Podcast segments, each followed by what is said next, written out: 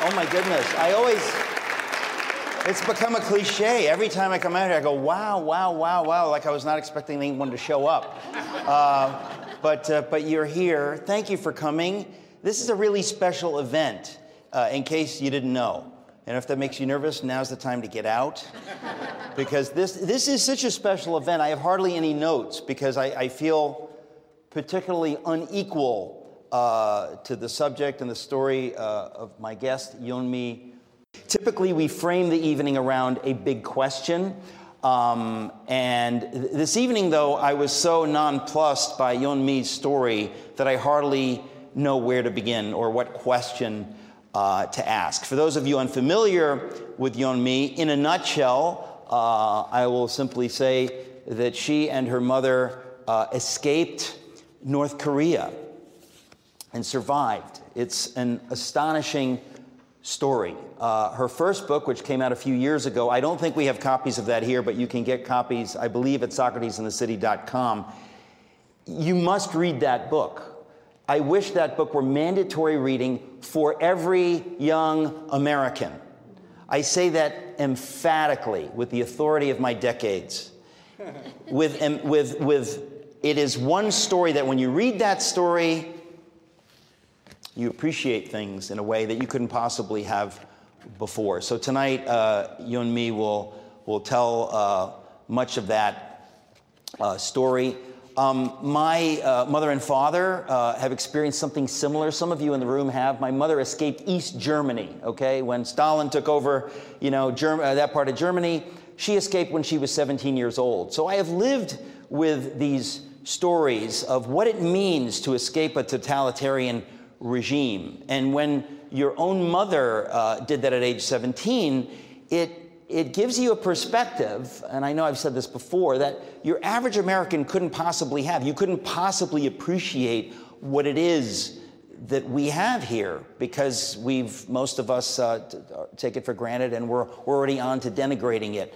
Uh, and, and the fact of the matter is that um, when you've come from a place that is as uh, dedicatedly against freedom uh, as North Korea uh, or as the former Soviet Union, it will, it will give you a perspective. And it's really valuable that we, uh, that we hear those stories because they're true. Um, uh, in, in, terms of uh, details of the biography of Yeonmi, she's way too young to have any resume for me to recite to you, except that I mentioned she escaped North Korea. Yeah, that pretty much says it all. Uh, and if that wasn't tough enough, she went to Columbia University, and uh, which used to be in the Ivy League until 10 minutes ago. Um, they uh, no, it's. Uh, we'll talk about all of that. It really is a genuine privilege to have as my guest Yeonmi Park. Yeonmi, please join me.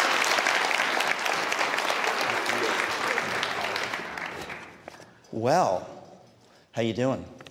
I'm doing well, actually. You're doing well, actually. Yeah. Actually, uh, yeah. I mean, before I say this, I normally don't sound like this, and I have coffee drop, like cough drop in my yeah. mouth. I had the flu two weeks ago. I'm not sick. I'm not contagious. You had the flu? Yes. You need I, to get the vaccine. they have a vaccine, very have. powerful vaccine. It could kill you, but if it doesn't kill you, it knocks out a lot of symptoms. I really meant what I was saying about um, when I read your story. Your, the, the first book is In Order to Live, so I, will show it here. Uh, in Order to Live, what year did you write this book? 2014 to 2015. 2014. Mm-hmm. So you were very, very young when you wrote the story, and this is the story of your escape from, from North Korea. Uh, I want us to talk about that, and then I want to get to your new book, uh, which is, is quite new, um, where you, you talk about your experience in America, uh, at Columbia, among the cultural elites uh, of, uh, of the United States. So, how do we start, uh, you and me? Your, your story is, in some ways, um, in some ways, is very simple. Mm-hmm. Um, so, t- tell us, what are your earliest memories. I was very moved by some of your earliest memories, and your Um, it's, it's astonishing that you remember when you were very, very young, uh, being with your sister alone, uh, being hungry. But how do, you, how do you begin a story like this? As, I mean, just sitting in this room is very surreal to me, looking at these beautiful portraits of American heroes. And in North Korea, when you're born there, nobody is actually allowed to compete with our dear leader. So Compete with our dear leader, you said. yeah, so in North Korea, actually, we don't have ad, we don't have advertisement, You don't have art nor advertisement. and no advertisements. Yes. So every room I see like this, the first thing, thing that we see is a portraits of dictators. Every room is trains, school classrooms, household. In household, we have to find the finest wall we can find and put the portraits of dictators. And we have to guard that with our lives. And when you say dictators, you're talking about the three. Uh, now it's Kim Jong Un, his father, Kim Jong Il, and his father. And the wife of Kim Jong Kim Il Sung, the mother of Kim Jong Il. So the woman as well. In in the book, in both books, you describe it as a cult, like a brainwashing cult, and it is. But it's it's hard for us to believe, even reading the book, the level of, of how true this is. is it, it's it's very difficult to grasp Yeah. an entire society um, in which you are essentially commanded to worship a human being whom you never will meet. But for us, he's not a human being, he's a God, right? Like he doesn't go to bathroom. that was a real thing for North Koreans. And I literally believed that he had the power to read my thoughts even. So I was even afraid to think. So, so in, in North Korea, the, the, the idea then is that these are, these are gods, you are to worship them, and life revolves around that. What is the line that you use many times in the book that even the mice, your mother taught you that, even the mice and the birds can hear your thoughts? So yeah, the very first thing that my mother told me when I was younger was, don't even whisper, because the birds and mice could hear me. And mice are everywhere in North Korea, and birds are everywhere, like that. It's in a way like, in a way, resembles a little bit like America right now, where people cannot trust each other, because you never know who is a spy. You know, there's a bag in North Korea. Uh, I'm saying you don't even trust your own bag. There are cases where children report on their mothers, parents report on their children, and they tell us early on. You know, the most important thing that my teacher told me was, "It's not your biological father. He's your real father. Is your spiritual leader." So, you know, in North Korea, nobody is a really, so we don't have word like friend. We don't have vocabulary friend. We have word for comrade. When you are comrade with your classmate, that's a very different relationship. You exist to serve the revolution, right? You are not there to make friends with each other. So like that, the concept of love, liberty, human rights, or even gay don't exist. So simply, we are not allowed to know what that means. In 1984, George Orwell's book, he writes about this. Double speak. and he writes about how certain words will th- th- they're stripped of meaning so that you can be free of lice you can be free of you, you can, the, the word free is reduced to that kind of a thing but the concept of freedom is wiped out but this is according to both your books literally the case in north korea that Yeah. you, you, you're not allowed to talk about anything uh, along the lines that, well, you're not, you're not allowed to talk about almost anything, it seems to me. Yeah, it's like the most dangerous thing that you have in your body is your tongue. If I said one wrong word, that was going to kill up to eight generations of my family along with me. So in North Korea, the crimes like they separate to two crimes. One is economic freedom, I mean crime, and one is political crime. Economic crime is like raping child. you like murdering somebody, stealing somebody. You don't get like rape is not a crime in North Korea. You can do that. Rape is not a crime. Yeah, I mean, North Korean dictator himself has a pleasure squad. He has young girls from every elementary school get you know, drafted to Pyongyang, and they believe that having sex with the young kids is gonna prolong their life. So like rape is an institutional thing in the country. But the real crime, the North Korean regime says a political crime. Like in every middle of night, the officials kick the door and come into your room. And then they, you the whitest cloth like this, they swipe the portraits on the edge. And if you find a little dust, The portraits of the, of the, the dictator. I, I read this recently. I'm not, I'm not sure. I think it's at the end of your second book. But that was amazing to me. In other words, this is true. This is not just an idea that they will come to your home, and if you have neglected the upkeep of the portrait, if they find dust on the portrait, you can be taken away for this. you get executed. And three generations of your family sent to prison camp. And this is a thing to understand. When you end up in North Korean prison camp, it's the first thing you cannot do is ask why you're there. So I met a lot of defectors who escaped later. They were sent to prison camp when they're 80 years old, till they're like 27. Till not don't know, till this moment they don't know why they end up there.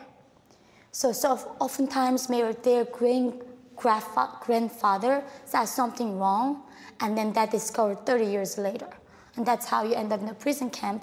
But if you ask a guard why you are there, they execute you. They execute you. Yeah.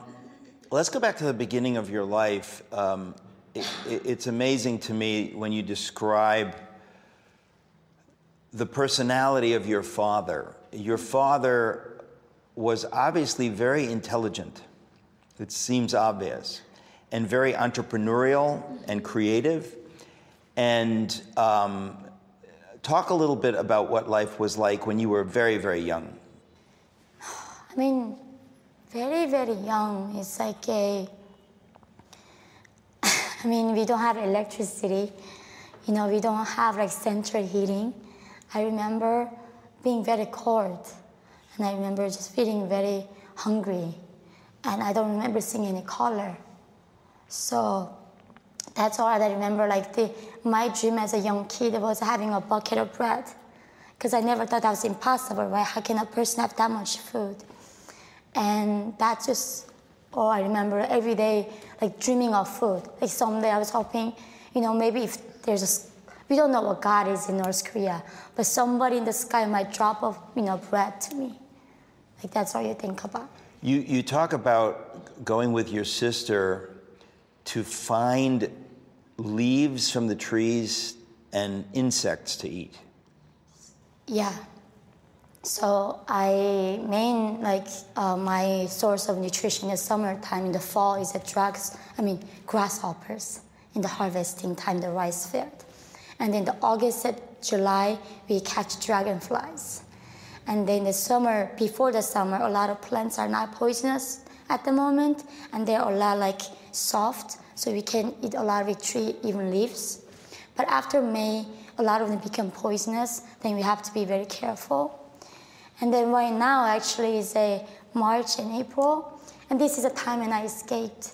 This is the season of death for North Koreans. This was a big thing. Uh, in the book, you say that spring is considered a season of death.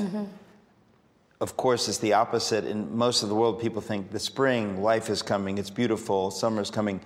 But for you, it was the season of death. Explain why that was.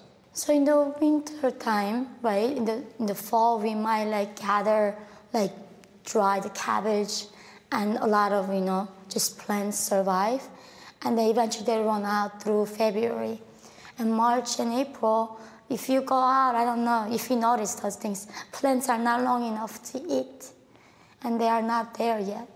So now it's like where massive starvation begins from March to April. And this was true, of course, in the, in the 90s when you were little, hmm. but it's true now. Yeah, it's now it's worse actually during the pandemic. Kim Jong Un locked the country completely, So now the people started having a cannibalism over the last few years.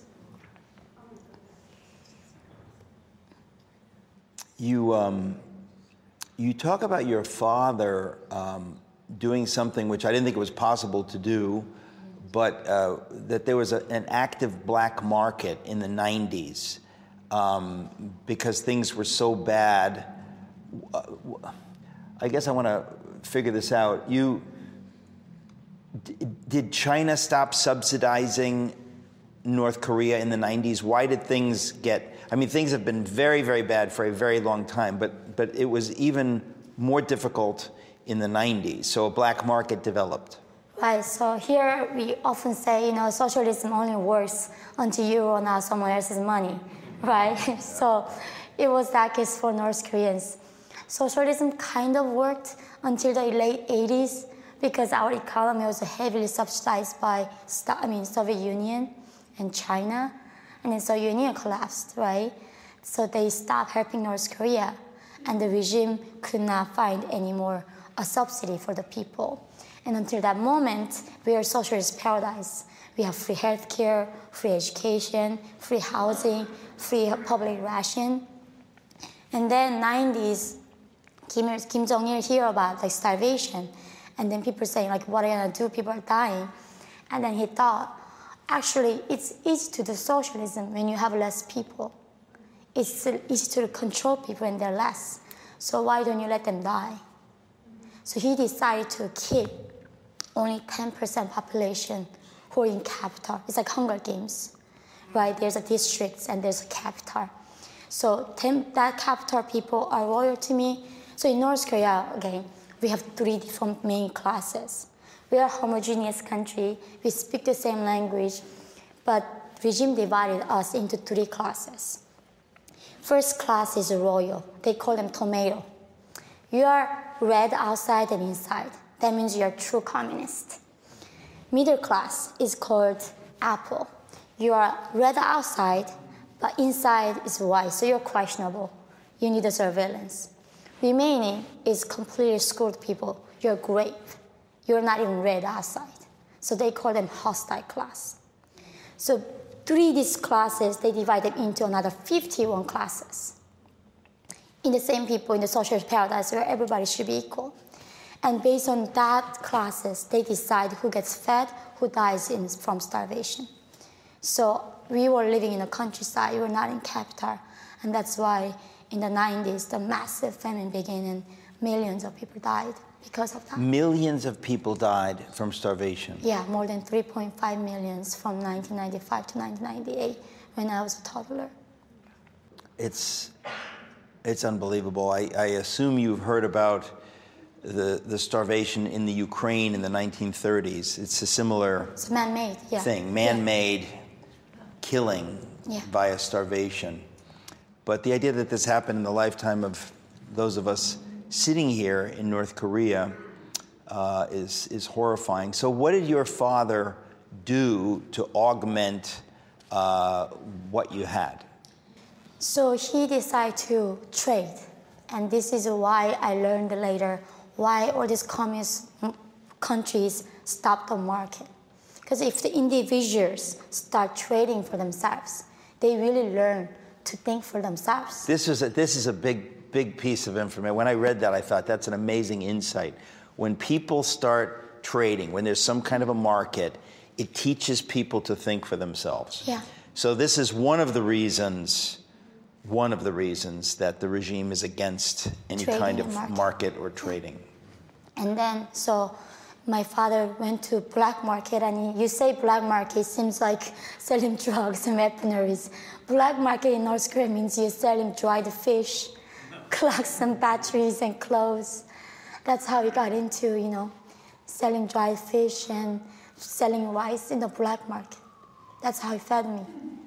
That's how he fed you, and your sister, and your mother. Yeah.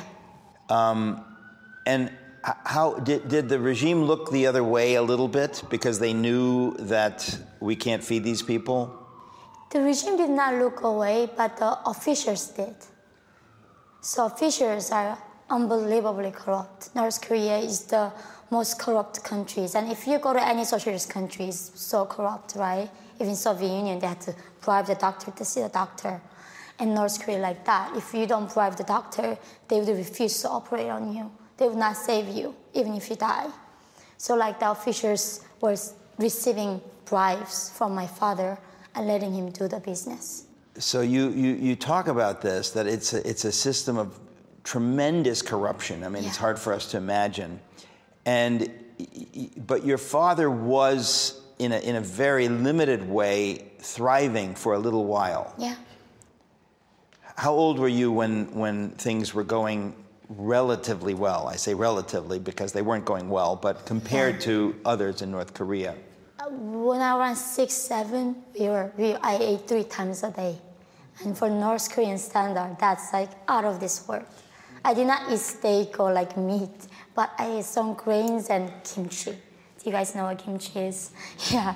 So I ate kimchi and some grains three times a day, and that was very luxurious. And what happened to your father that this was that this period ended? It was no longer possible for him to do that. When I was almost turning nine, he got caught, and he was at the time selling precious metals like nickel, copper, and he got caught and he was sent to labor camp for that. That was a very daring thing for him to do, uh, and you describe it in the book. And, I- and I do mean it, folks, when I say that the, the first book that Yeonmi wrote, In Order to Live, this is like mandatory. I'm begging every one of you to read this book because you need to know the details. You'll, you'll see when you read it. Um, you describe that things were so desperate that your father didn't care that he's doing something tremendously risky. He knew he can lose his life Yeah, when he goes to this next level because first he's trading simple things, but then going to metal. he has to he, he and I think do you say that he used the the smuggling became very dangerous.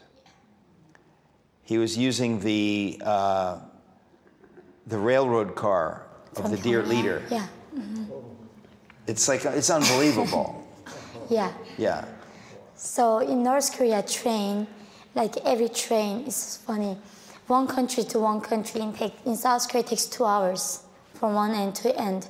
North Korea takes more than a month because trains, like we don't have electricity. A lot of times people have to push the train to move, right? so literally, it's like I remember my job was going to a train station to find out when train arrives and I had to walk to train station for like an hour. And here the train comes in a week and not never comes in a week. So in that, whenever that train runs, one cargo has dedicated to carry the things for the dictator in Pyongyang. So in that cargo is like literally in North Korea they draft young girls called the pleasure squad. And there are three groups of pleasure squad. One is a satisfactory group where you perform sex act to the dictator and the officials. Second is a happiness group where you uh, give them massage and acupuncture. Third one is a dance and singing. But below that three group is like subgroup is not quite pretty enough, but you're still good looking. These girls are recruited in these different resorts around the country, more than 2,000 of them. Kim Jong Un has his own private resorts. They wait their entire year, raise pigs and porks, and hand massage these animals. Because anything that fits to dictator has to be special, most like care, you know, thing. They have to like water plants different way. So this cargo ship was taking those precious things to the dictator, and my father used that cargo to carry the metals, and that's why it was so dangerous.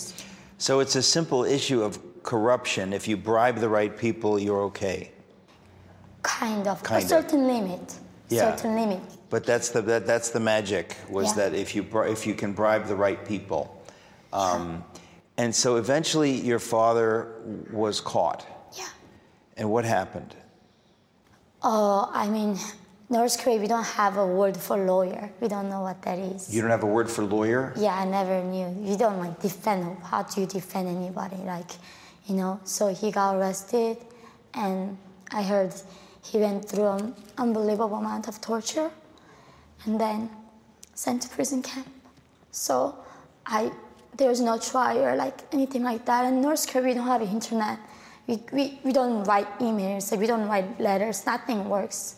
So I just didn't ever get to see him afterwards for a long time. When you were 11, you started trading yourself. Yeah. You started, uh, you entered business as an 11 year old. Uh huh. Tell us a little bit about that. so my very first attempt to survive in North Korea was driving the guard in the orchard. I gave In the him orchard? yeah, North Korean moonlight. This very murky drink, you know, alcohol that you make, and then I bought it and gave it to the orchard guard, and then I bought the persimmons. I carried them and then sold them in the black market. So you bribed the orchard guard with alcohol, but you had to use money to get the alcohol. My mom lent me your money. to, to, to pay for the alcohol, to bribe the orchard guard, Yeah. to get a few persimmons to sell. Yeah, but my mom shut down the business because me had to walk the orchard, right? And it miles, miles takes like six hours to walk there and come back six hours. So my shoes would run off. My mom is like, the money you're making not even enough for me to buy you a pair of shoes. So she eventually shut down the business. When, when did your, you have one older sister, Yeah. and I'm trying to remember the details. Did she escape first? She did. How old were you when she left? She escaped actually now it's March 30th today, right? My sister escaped March 26, 2007. I escaped four days later, four days later, March 30th today, actually 2007. Four days later. Yeah, So how old were you? I was 13 years old. 13. So when somebody says they escape from North Korea, you did and you didn't, in the sense that what happened to you after that, you were still enslaved. We'll get into that. But you, you were 13, and how is it possible? Because most people would think when you describe the situation that it's not possible to get out. So how was it possible mm. to escape in 2007? So this is really surreal for me right now, sitting in this room, along with all these many American bastards. that was a one word for me at school. And like you said, you know, escape is not a concept for North Korean. And so in North Korea, we don't have internet, so we don't know what the world looked like. I did not even know how many countries in the world existed. and they did not even tell me that I was Asian. They told me I was Kim Il Sung race, my dictator race. It's his own race. Yeah, and North Korea has a different calendar. Our calendar begins where Kim Il Sung was born, not when Jesus Christ was born. So of course I had no idea how the world existed. I want to I, I- want to interrupt you just to to to because there's so many interesting things. Have I mentioned you need to buy this book? yeah, and you need to read it. But in this book, there's so many extraordinary details we'll never get to tonight. But this is amazing. You said in second grade we were taught simple math, but not the way it's taught in other countries. Even in North Korea, even arithmetic is a propaganda tool. A typical problem would go like this If you kill one American bastard and your comrade kills two, how many dead American bastards do you have? I mean, this is amazing. It's funny and horrifying Yeah, that even to teach little children basic math, they're giving you propaganda about the West. yeah, But this infused the whole, your whole life. There's no, there's no aspect of your life as you describe it that was not like that. yeah. I mean, even the songs that I sang in North Korea, people literally get executed for watching a wrong movie. You get executed, you know. Like one of the public executions I saw was a my friend mother uh, watched Hollywood movie and she shared with her friend, and that was a crime in North Korea. You get executed for. She was publicly executed. Yeah. And you saw the execution. And with my friend, with my friend, that was her mother. They sit the children first row because we are the shortest.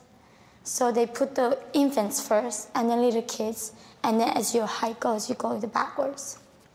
That's how it means mandatory. Every human being needs to attend the public execution in North Korea. And now, after Kim Jong Un, he decided that we don't even deserve bullets. Bullets are too precious to use on his own people. So he used something called hot boxing in a hot metal box. He put the human beings in it and let them dry to death. Yeah, there are things that you say that's in this in the end part of the second book that um, they're they're almost impossible to talk about what they um, what people suffered, and I think you know when I, I talk about Socrates in the city, we ask questions, and one question is: Is there such a thing as evil? Because there are many people who don't believe in that idea. But when you read what is done by some people to other people, there's no other category except to say this is evil. This is evil. And it's hard to say why we know that, but we know that. It's so horrifying that it goes beyond error, mistake, bad. There's Yeah. something deeply evil. Uh, and you describe in the end of the second book some of these things, some of these executions, which I don't really want to go into right now because it's, uh, it's so horrifying. But what does it do to you to live with that? I mean, you're saying you're a little girl and you're forced to attend the execution of your friend's mother. H- how are you supposed to behave in a moment like this? So, I mean, the fact that you can be dep- depressed or traumatized, to me, that's a definition of privilege. Like in North Korea, you don't have word depression because how can you possibly depress in a socialist paradise? It doesn't give you the word depression to describe that. And now I came to America, I was writing that first book. My agent in New York was asking me, Yumi, you need to go to see a therapist. You're traumatized, you have PTSD. And I was like, what's a trauma, right? And she's like, here are the thing Americans do, you know, talk to somebody. I asked her, like, how much is? Like, she normally charges 700 bucks, but it's like 250 for you, special rate. I was like, no, thank you. but I mean, you survive. In a country, humans are very resilient. There's so many people go through, you know, even seeing their own mother getting executed and come out of very strong. So I think for me, it was not even a challenge for me. And in North Korea, like, that was a norm, like seeing dead bodies, like looking at a tree. Nobody told me that was like, that was abnormal. I just only learned here that that's abnormal. So, um, so your father is, is taken away. You don't know where he is. At 13, your sister somehow decides to get out. Now, so how, how did she get out and how did you get out So into China? we want to escape together. And luckily, we are living in the border town of North Korea. And if you see North Korean pictures, satellite pictures, it's like the darkest place in the world. I keep telling my friends who are very passionate about climate change, like go to North Korea. We have Earth Day every day. we don't have non-impact whatsoever. We eat insects, you know. We don't butcher cows there. It's a paradise. but because of that darkness, I was able to see the lights coming from China at night. And that's when we got some clue. Maybe if we go to China, we might find a bowl of rice. So when I was escaping from North Korea, I did not escape for freedom. I was escaping for a bowl of rice. You, um, your, your sister went, you said a few days before you and your mother. Because I got sick, so I couldn't go. So she left Yeah, me. you, you, you were misdiagnosed Yeah. uh, because socialist medicine is not perfect, as we've been told. and you were misdiagnosed. You did not have appendicitis, but you were treated for appendicitis. So, so I was very stomach ache. So my mom took the hospital In North Korea, literally, nurse inject every patient with one needle, With the same needle. same needle to every patient. They use beer bottles as a drop. We don't have X-ray machines. We don't have any of that. And then uh, doctors rubbed my belly and he said she might have appendicitis. So they opened me up without any anesthesia that day. It's a common in North Korea. They like cut your bones out like that. And then when they opened it, it was just malnutrition and infection. So doctor still decided he was embarrassed, right? Take my appendix out. He was embarrassed, Yeah. so he figured we opened her up, might as well take out my the appendix. My perfectly fine organ taken out of me, so I'm Yeah. gonna sue him. When I go back to North Korea. Yeah. Yeah. So you were recovering from this. Your sister escapes, and then you, this is when you insist to your mother, "We must go." Oh no, I got out and I found a note that my sister left me in a pillowcase. She said, "Go find this lady. She will help me to confine me in China." So I found a note. I went to find that lady with my mother that morning, and then when we found the lady, she just miraculously said, "I can help you to go to China to find your sister, and they will have food for you." And they will have food for you. Yeah. Okay, so this is the trick. They are, these are corrupt people, Yeah. and they know that they can sell you into sexual slavery, and so they use the bait of food. Yeah. So you and your mother believe this woman uh, because your sister obviously went through the same thing, Yeah. and she said if you if you she left you a note that if you go to this woman, she will help you. Yeah. So I think this is where uh, people don't, I think, hard to understand. Even though as horrific as human trafficking is, to me, I think I talk about in my book that two things I'm most grateful for. One is that I was born in North Korea, one that I escaped. And that means that I was sold. If she didn't sell me, I would not be here. I'd be Right. dead. So uh, she even sold her own, her own daughters. Because if she didn't sell her own daughters, they would die from starvation in North Korea. So to be clear, the way this works, there's a market for women to be sold because, t- tell me if I'm wrong, China aborted so many human beings, most of them girls. So there's a shortage of girls in China. So they have opened the idea to a market of women to be sold from North Korea. And this is happening, and they're allowing, the Chinese are allowing this to happen. The government allows this to happen. The Chinese government, of Yes. course. Yeah. So that is how you and your mother were sold into China. Yeah, so like I said, there are 33 million men in China. 33 million adult men. Not even counting young children that are growing up. That gap gonna keep going up. You mean, the, you mean the gap, you mean? between ratio between men and women. Right, So currently 33 million men in China cannot find wives. right. and they gotta find somewhere. So they look for sex slavery from North Korea. And the reason why the regime, Chinese government is helping this, if they catch the North Korean women, and then if they were helping us to go to South Korea, we would not be sold there. But they catch us, so we are very vulnerable. So when we human traffickers set us, kill us, take our organs out, we have no place to go. So the Chinese government knows this is happening. Yeah. And they're cynically using this. They're, they're, they're not interested in uh, helping someone like you or your mother. This is, They're helping Kim Jong Un. they're So- helping the dictator.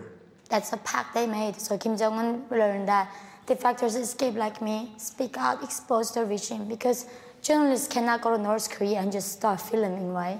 North Korea is a, I mean, it's like it's hard, it's harder than going to the moon to North Korea right now. We have a easier chance to travel to moon in our lifetime than to visit North Korea as free people. So he he knows that defectors are threats. So it's like catching a Jewish person and sending them to Auschwitz, like that. Chinese regime, there's a slave hunters in China. if you report a North Korean defector, you get money by the CCP. You get rewarded. So people are looking for defectors. So we have to hide. And only people who are willing to hide us are the traffickers. And it's being sold actually as a sex slave, slave is not even the worst thing. There are three places that we end up. One is a organ harvesters. They buy us and take our organs out and discard our body. And second place is a brothels. They put a girl in a room, has no even window, tiny little room, and let her get raped up, up to 500 times a day. And they last less than six months and they die. Last one is where the village men ship in and buy a girl and rape them rotationally, or brothers in the family buy them, rape them. So that's the place we end up, and there are right now 300,000 of them in China. So this is this is China today. It's continuing right now. During the pandemic, I was so appalled. In Chinese website, like their Google Baidu, it's like Uber Eats. You order a North Korean girl, just few button, and deliver to your door to get killed and get raped by you, right now. Um, there are many people in America making a lot of money off of China and doing business with China, and we never hear these stories. Because of that. The Because media does not talk about Yeah. what you've just shared. We know you're not making this up. Last year, I was was my first book that you just have was going to be made into a movie by the one of the Hollywood studios producers, and this producer sent me a script, and in the pro- script it said China was my promised land. China was protecting me and gave me a refuge, and I called him like, "What are you talking about? Like this is not what happened," and he said, "This is the only way we can make a movie about North Korea in Hollywood." That's why there are so many movies about Holocaust, but not even one single movie. There's genocide of Congo, I mean, Hotel Rwanda, right?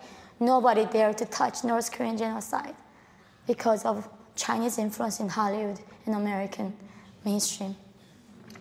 So you were 13 when you made your way to China and your mother, and initially you were not, you weren't allowed to say that you were mother and daughter, No. and you were not allowed to say that you're 13 because they wanted to believe you were 18 to buy you to be his wife. So on in the level of horrors that you've described, this was less bad than many things that could have happened. No, but this they is say that, but uh, this was the same broker willing to sell to the brothers, or organ harvesters, who gives them the most money. Okay. so So, the was the broker who guys. buys you as his wife mm-hmm. He was selling to these people, was was selling other women to organ harvesters brothers. and to brothels. Yeah. And so you were forced to live with this man. So I was 13. I was separated from my mom, and I was alone. And there's Han broker, Chinese broker, bought me. He was by then like third broker. So we go through the human trafficking ring. Each time we are sold, they make the bigger margin on us. So initially, my mother's price was $65. They sold my mom. 21st century. And they sold me just over $200 because I was child virgin. And that's something precious for these people, these perverted people. And then by this Han broker, they, he got me and he was very impressed that I was still virgin. Because normally women don't keep to virginity because they get attacked so many times. And luckily I had my mom until him. So my mom offered herself every single time and they're trying to rape me. And she was raped in front of me, inside of me. You you described that in the book that your mother was raped in front of you, and that was the first. That was your first experience of any kind of the sexual act was watching your mother being raped. Um, and this happens every time there's a transaction. And so, where did you end up eventually? In this uh, Han brokers, he bought me and then he said, if I become, I was gonna kill myself. I You said you were going to kill yourself. yeah, I was uh, as a knife. I was like, you know, I lost my mind. I, I could not live like that. So I was like, end my life. And he said, if I become his mistress, he was going to help me buy my family back to me. He was going to help me my family. And in some way, as, as bad as he was, in some way he was true to that word, to this promise to you. Yeah. Which is an interesting part of the story. I think you say this that even the worst person has some good. Of course. And well, you say, of course, some people don't see it that way. I, you're correct. It's mm-hmm. fascinating that this person who did great evil nonetheless did help you Yeah. to find your father My mom. He And brought you- my mom back from the farmer that he sold. and, and, and rescued your mother from, to, because he said, if you, if you don't kill yourself, I will do this for you. Yeah. So you're, you're reunited with your mother. And how did you see your father again? Uh, he brought my father from North Korea. And by then, my father was extremely sick because all the torture he got from the prison camp. So he passed away. Uh, I don't know if you guys remember Beijing Olympic in 2008. I remember world was celebrating it. It was like huge, huge festival. And as a refugee in China, seeing all the signs like he he died right before that in 2008 and I couldn't even cry because we could not let people know that somebody died. Somebody would hear us. And he he was buried. In the middle of the night, I buried him in the mountain, his ashes. The story of your father dying, um, because I'm a father and I have a daughter, it's very, uh, it's very beautiful. It's very, very moving. Um, and the idea that he somehow gave you hope and courage, somehow, your father, Yeah. to continue. I know. It's like my second book starts like this. Like he said, my father said, um, people leave their names when they die in the world, and tigers leave their skin. He told me always make your name long and lasting. Like, what kind of North Korean thinks about that? Everybody thinks about finding next meal. And then he told me, he told me so many things in life, even in North Korea. In that situation, he told me that I had to become like a lollipop doll. You know, there's a doll always comes back up no matter how many times you hit it. He said, no matter how many times I hit you, you have to always come back up and fight back. And I think that's what kept me going in China. Like, I did not know world like existed. I did not know this day was coming for me. And I still had to be hopeful, and that lesson stuck with me. Um, After you left, um, after your father died, you eventually were able to make your way to Mongolia. Yeah, to cross the desert. That was the real escape. That's that was the one escape for freedom. In other words, when, because when you escaped from North Korea into China China, you escaped into slavery, sex slavery. Um, how was it that you eventually were able to go from China uh, to Mongolia, which has complicated relationships with different countries, but you knew that if you can get to Mongolia, you're out of China. So here is where I this man who bought me, he became very uh, like he was gambling so much, he became addicted to that, and then by some reason he was letting me go. And even in China, somebody lets you go. Where do you go? I was going to restaurants and beg them like, I can wash the dishes, I can work clean. Just give me a place to eat and sleep with my mother. They would not give me that job to be washing dishes. And then we heard there's a place, something called a cam girl. And so basically they give you a refuge to stay shelter where you get fed and you have a place to sleep. Instead of that, you need to perform sex acts in front of the cam cameras, Like a chat room. chat room, Yeah, checker. yeah. And then I was thinking, it's better than getting raped physically. right? And that was best option I had in China to survive. So I ended up in the chat room with my mother. In this chat room, there's another lady in the other room, and she said, there are some missionaries from South Korea willing to help us. And I did not know what word missionary was. And she was like, they're Christians. Like, what's Christian? like, I don't know what that is. And we had a call with this pastor over the phone. And he's, we don't know even how to pray. He said, I'm going to pray for your protection. At the end of, you have to just say Amen. And I was laughing. It's like somebody's praying to something, nothing, right? And then he said, if you want to be rescued, that you got to come to this shelter home. We're to teach you about Bible. So we left the chat room and then we joined him in Qingdao, China. We joined them with eight other people in our team, and I was studying Bible for several months. And then it's, our price to be rescued by missionaries was believing in God. And it's funny, it's a, it's like I was, I thought it was unbelievable. Like, what do you mean? Like, there's God and Jesus, and they said, my uh, de facto lady, sweetie, don't worry about it. Think about God as a Kim Il Sung. He loved us so much, he was giving us his son, Kim Jong Il. His body dies, but his spirit is with us forever. Because North Korea copied Christianity, even Ten Amendments, right? So everything was same theory, just names were switched. But I mean, by then I was so desperate to survive. Obviously, you will say anything. Of course, I would believe in like rock if somebody asked if you believe in rock, I'm Yeah. gonna rescue. Yeah. I would believe in a rock. So I became a Christian, and then they said, if you wanna escape China, you have to walk across frozen Gobi Desert You have to walk across the frozen Gobi Desert. in minus 40 degrees. In 2009, in February, when I was 15 years old. And that needed a miracle. That's why they needed to pray. The chance of surviving was not even 1% there.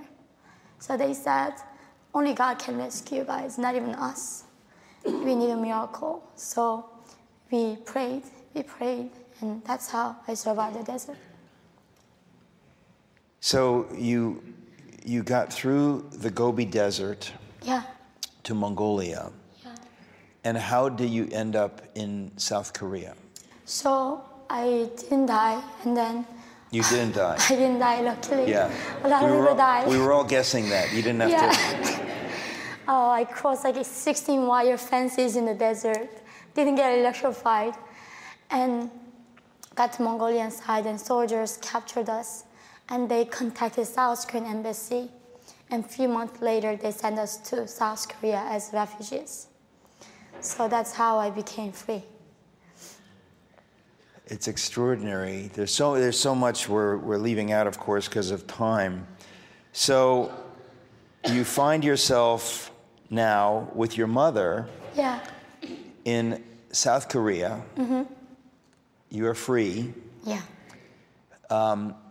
You still had not found out what happened to your sister. Right, I still lost her right at the moment. How did you find your sister? when I was uh, se- seven years later, when I was 20 years old, uh, she came to South Korea, not knowing that we made it to South Korea. And in South Korea, when we enter the country, they have to check our information and make sure that we are North Koreans and we are not spies. Very, very serious integration they do, you know. So it matched with our names and my sister's name, so they found us like that, the data center. You, did you ever worry when you were in South Korea that uh, Kim Jong Un would have people in South Korea to kidnap you, to bring you back? Now I do because uh, when I was in South Korea, I was informed by NIS, South Korean National Intelligence. Uh, I, have been on his killing list for a while, and there You many. were on his killing list Yes. for a while. Yeah, good for you. exactly, one achievement. He hates me. Kim Jong Un knows me, and he's been trying to kill me for some time. But that's why I have to avoid countries like Malaysia, countries that like in the South America that used to hire hitmen. I mean, they killed Kim Jong Nam in Malaysia by hiring hitmen. So I cannot travel many countries. They killed who? Sorry. his half brother. In Oh, his Malaysian half-brother, yeah. The, yeah. Right. At the airport. So, uh, but I don't know if America like protect me. I got canceled by FBI last year, and then South Korea intelligence. Exactly. Thank you. South Korean intelligence said. You should reach out to FBI. They should protect you. Now you're American. Yeah. I became American last year. So- Congratulations. Thank you. Thank you so much. Then South Korean intelligence was saying, now, now, you're their responsibility. I'm sure FBI gonna protect you. Sure. So when they reached out to me to come give a speech, I was excited. I was like, finally, they're gonna protect me. And then two days before my speech, the head of diversity calls me. The head of diversity Yeah. at the FBI? Yeah. And then Great. she says, like, we have to answer your speech. Yeah. And why? You're not diverse enough? And then she's like, yeah, because of your political opinions. And this is funny. And that time I became American, and in my American interview, citizenship interview, my interviewer asking me this exact question Have you ever persecuted anybody for their political opinion? You know if you said yes, you cannot become American? But you, but you can become FBI. exactly. These people should be stripped their American Yeah. citizen right Well, now. We know the FBI is not as American as it used to be. We don't want to say anything controversial, but you know, those people can go to hell. Um, so you you're in South Korea.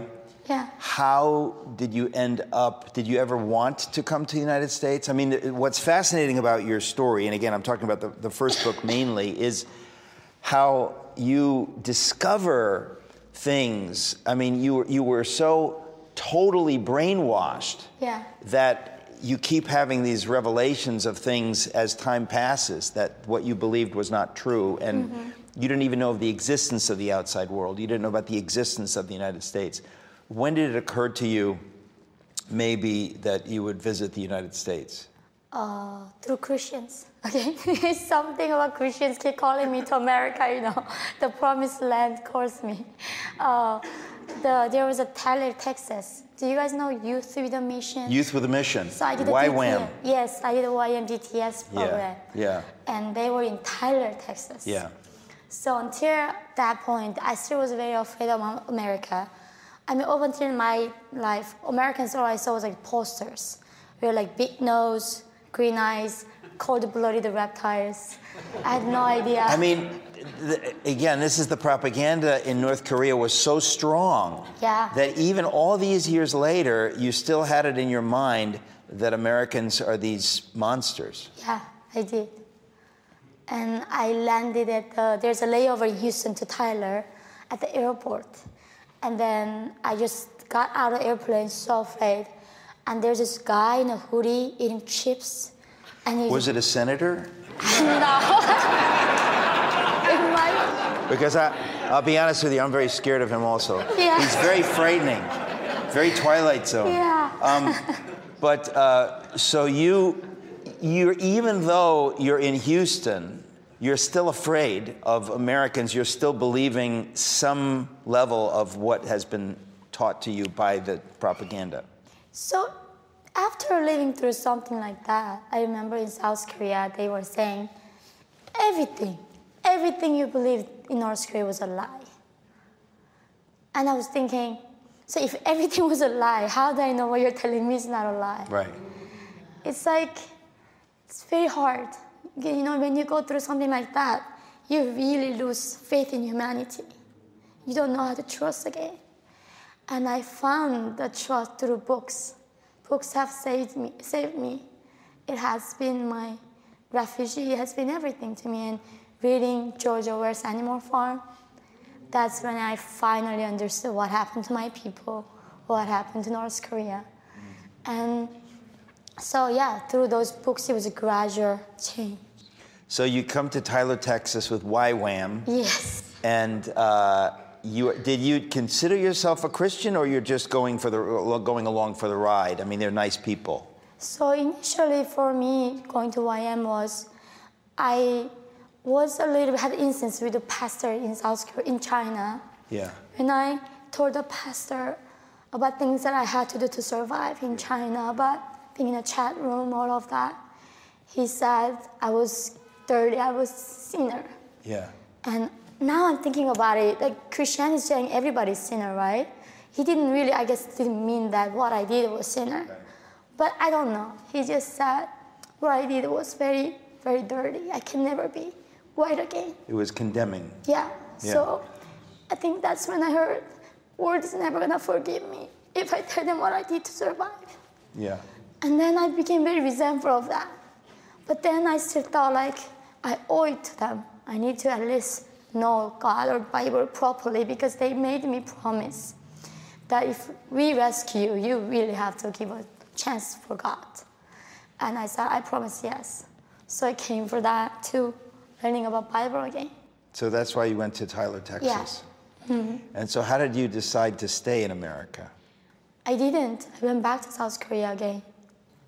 I, I did a DTS and then I went to South America uh, for the program and then went back to Amer- South Korea.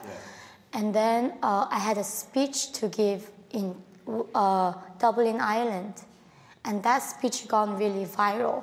Oh, that's what. That's right. Okay. So I was invited to write a book in New York. That's how I came back here in 2014. in 2014. Yeah. And so, how, and how long have you been in the United States? Eight years. Eight years. Yeah. So, you went to Columbia University. That's what you write about to some extent in the in your new book, um, "While Time Remains," and what you describe when you achieve this dream. Um, something similar happened to me in the 1980s at Yale. Right? It's the it's the dream of immigrants to go to a place like this. This is success. When you describe what you encountered, even your first week, First day. your first day, it sounds made up. It sounds like this is made up, but I know it's not made up. I know it's true. Talk about what you encountered uh, in at, at Columbia and elsewhere. Where do I begin? Yeah. Seriously.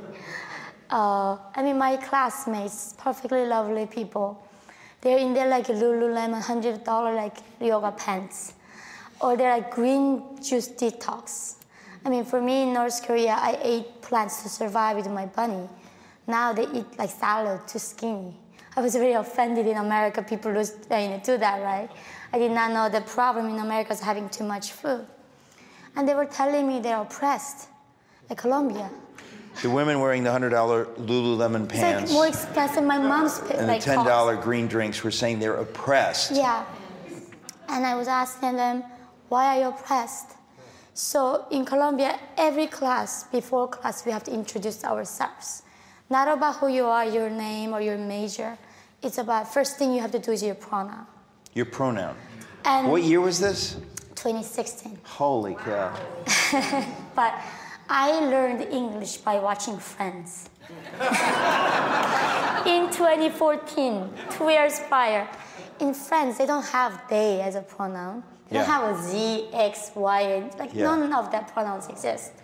So I go to Columbia and then I uh, name they as he, as a biological male. And in tears, how I make them feel threatened. And then my professors were saying, uh, who likes to read? I mean, give me examples. You need to be woke. And I thought like my English was not good. I thought I'm awake. I'm awake, right? Like why is she saying I need to be woke? And she's like, let me give you an example of being woke. Like who likes to read? Jane Austen. And I love reading. And Jane Austen, I, I learned so much about being a human through her book. So I like raised my hand. And she said, Jane Austen was like, you know, living in an era of white colonialism and white supremacy. By reading her work, you convey the message that only white men are capable of reasonable thinking. And that's how you oppress minority people. And this is example. By reading Jane Austen, Jane Austen. you oppress people by reading Jane Austen. And then we have a consent orientation everybody needs to take at Columbia when you begin the college. And as a rape survivor, you appreciate that they teach you how to get consent from your sex partner. And then after these two long hours of lecture, they give us examples. So you and I going to Columbia together. You, go, you and I go out drink at the bar. We both of us had beer. We had consensually, like, agreed to make love, and the next day wake up. I feel, I think it was under the influence. I made a mistake. Now I can call that rape because I was under influence. But what about the guy? He also drank too. And I was thinking, this is an insult to rape survivors. This is not what rape is. They are redefining the word oppression. They are redefining the word rape and racism. And they say math is racist, it's made up. And I was thinking, this is what my teacher told me as younger in North Korea. She said, What's one plus one? And I said, Two. My dear, my teacher said, Wrong. My dear leader, when he was a kid, discovered that if you add one drop of water to another drop of water, what does it become? Becomes bigger one. It does not become two. That's how math is made up by white men to control the minorities. Columbia, they were saying exact same thing. I mean, I'm, I'm amazed that already in 2016, in your freshman year, these things were being pushed so aggressively. Yeah. Because we know they, they're out there. But the idea that you have had your experience and you come to this place and they are shoving this down your throat, these ideas, very aggressively. I mean, it's amazing to me. How did you survive four years at Columbia? It was last year, my senior seminar, I, I was studying economics and then human rights and political science. And then this is a human rights course, right? And they were telling me, I mean, they're redefining the word human rights again. You know, human rights means free healthcare, free education. I mean, you're so entitled to everything, so everything should be free for you. And I mean, the people who are actually fighting for human rights, it's a different thing. But she asked me, she's saying like, you know, uh, there's no difference between men and women. And I said like, I can never be a man. I, by then I gave a birth. I was a mother. Like I know what my body can do and my guy's body cannot do. And she said, who told you that you cannot be a man? I said, I don't know. I said, okay, somebody brainwashed you. You are brainwashed. And they would just shut me down like that. So I learned, and then they said Columbia is a safe space. It's not about physical safety, it's emotional safety. And before the classes, professor sent these trigger warning emails. Don't come to class and don't do the reading. And if it triggers you in any way, don't even tell me why. So you don't need to go to class, you need to do the reading. Then why on earth are you in college? To get that fake degree. Exactly. Yeah. It's our fake degree now. It's, ex- it's extraordinary. It's extraordinary. I mean, it's been bad for a long time, but it's obviously gotten so bad that to hear you say these things. Uh, so that's a main reason that you wrote the new book, uh, While Time Remains, with a foreword by Jordan Peterson, um, because you're convinced that similar things that you experienced in this na- nation, a brainwashed cult in North Korea, have come here. Mm-hmm. And you're it speaking is. about it. Yeah, I think the reason I write on my book was living through pandemic, especially. Until then, my agent was protecting me, you know. Let's still try to reach out the laborers, you know. They were like, I'm sure they're gonna do something about China. I met Jeff Bezos. I flew in the same private jet with Harvey Weinstein right before the Me Too. And talking to these people, they say they care about Black Lives Matter, they care about the racism, and they want to end the slavery. I talk to them in person, they say, I, am sorry what you went through, but don't even tell people that you know me. They say that's how cowardly these American elites are. And then living through the pandemic, I was living in Chicago, my son, who was like two, learning to walk even, they would put him in the like mask up here eight hours a day. They are opening a strip clubs next door. And then I go to park, they open the dog parks. But as a child mother, I cannot take him to the playground. Like actually, animals have more rights during the pandemic than my son had, my child had. And then one day I got robbed in Chicago in the middle of the day. This is um, You, you have to tell this story because So- this is um, this is unbelievable. So you were briefly living in Chicago. For two years, yeah. You have your son with you. Yeah. Okay. I was walking the Michigan Avenue in the afternoon. During the day, some few black women come, pushing me and punching me and took my wallet away. But that's okay. I mean, anybody. The people raped me were Asians. I mean, it's not about race thing here, right? Anybody can be anything. It's not a race. They just happened to be a black woman. It's fine. But what happened was that the crowd, what people did on the street that day, I pulled my phone out trying to call the police for help. I was a young mother being punched by these people in front of my son. These people circled me, on people on the street, saying the person color don't make them a, like a thief. You're a racist. Like why are you doing this? Why are you trying to call the cop? So Why you were calling the cop on the women who did this? punching me and taking my wallet away. Chicagoans came to you and said you are a racist You're for racist. making this phone call. They're so, and then they almost a circus, so I couldn't do anything, and then they let them run away from me. And that's when I was like, in something like the madness of crowd. It was not just Columbia gone crazy. This country collectively gone crazy now. I mean, like, I even North Korea is not this is crazy. China even is not crazy. They're a bad, horrible regime, but common sense still there. You help out the victim, not the criminal. It's like in North Korea, like how America works right now, is you're people divided based on their skin color.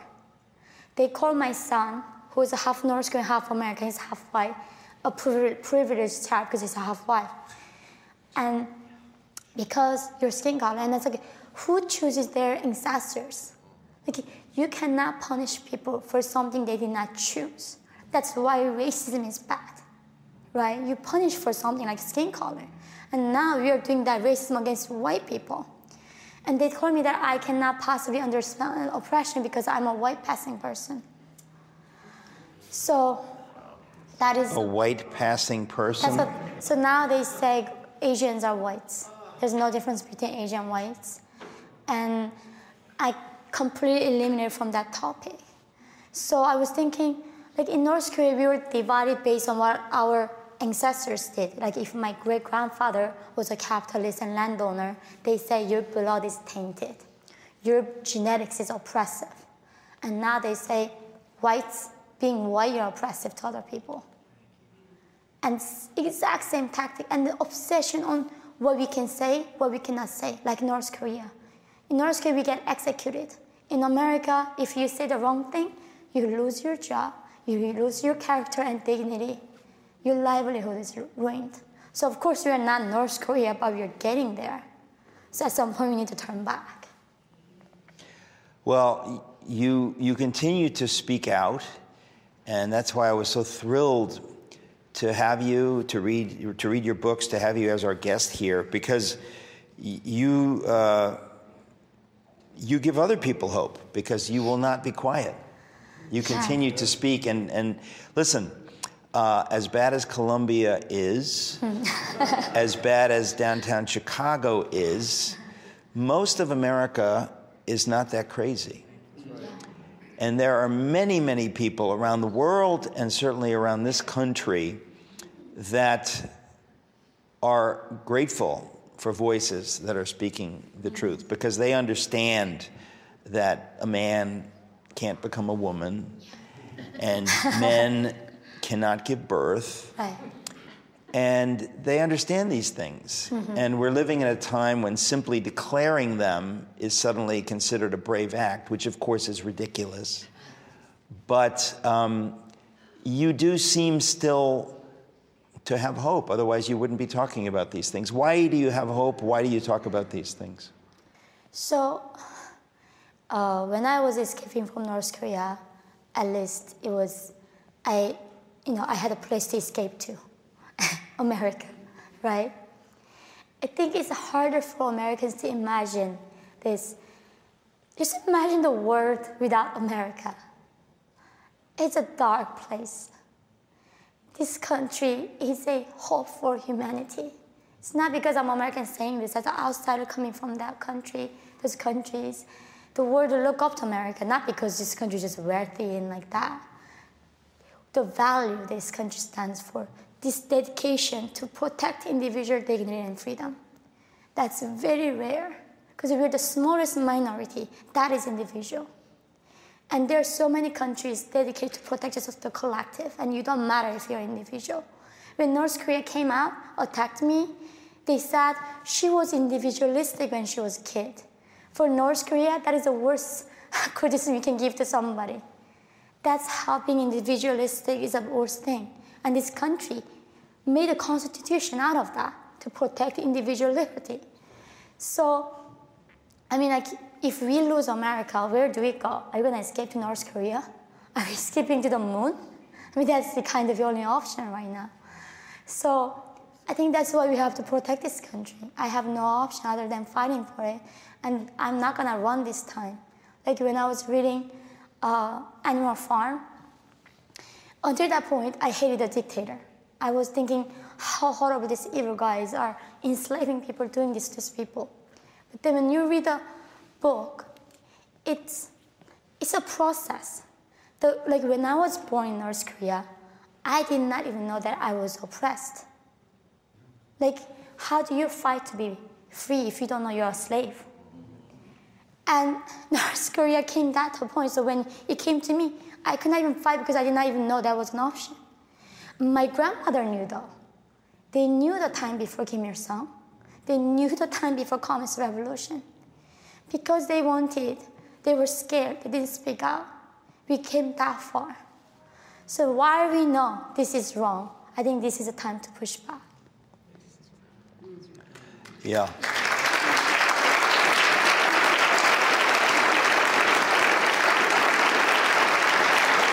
We, um, we're basically out of time. Uh, fortunately, I have a radio show, and I get to talk to you more. That'd be amazing. Um, and but we are so grateful to you, um, Yeonmi, for, for, for being here. I want to tell everyone that um, I, I really do mean it. Um, you will be blessed uh, if you read these books. The reason I say read the first book first um, is because it sets up what Yeonmi says in the second book, which is very powerful. Some of the stories that you tell Yeonmi in the new book are hilarious because the idea of you earnestly speaking to people like Hillary Clinton personally, uh, Harvey Weinstein personally, and other people, and believing that they will help you, and then finding out that they're not exactly making that their first priority. There's something tragic and very funny in these encounters that you, you have uh, in, in this book. So it's extraordinary you were able to have these experiences and then to tell the world about what the cultural elites actually think about victims of rape uh, and oppression around the world. How about another round of applause for one of my favorite people, Yeonmi Park?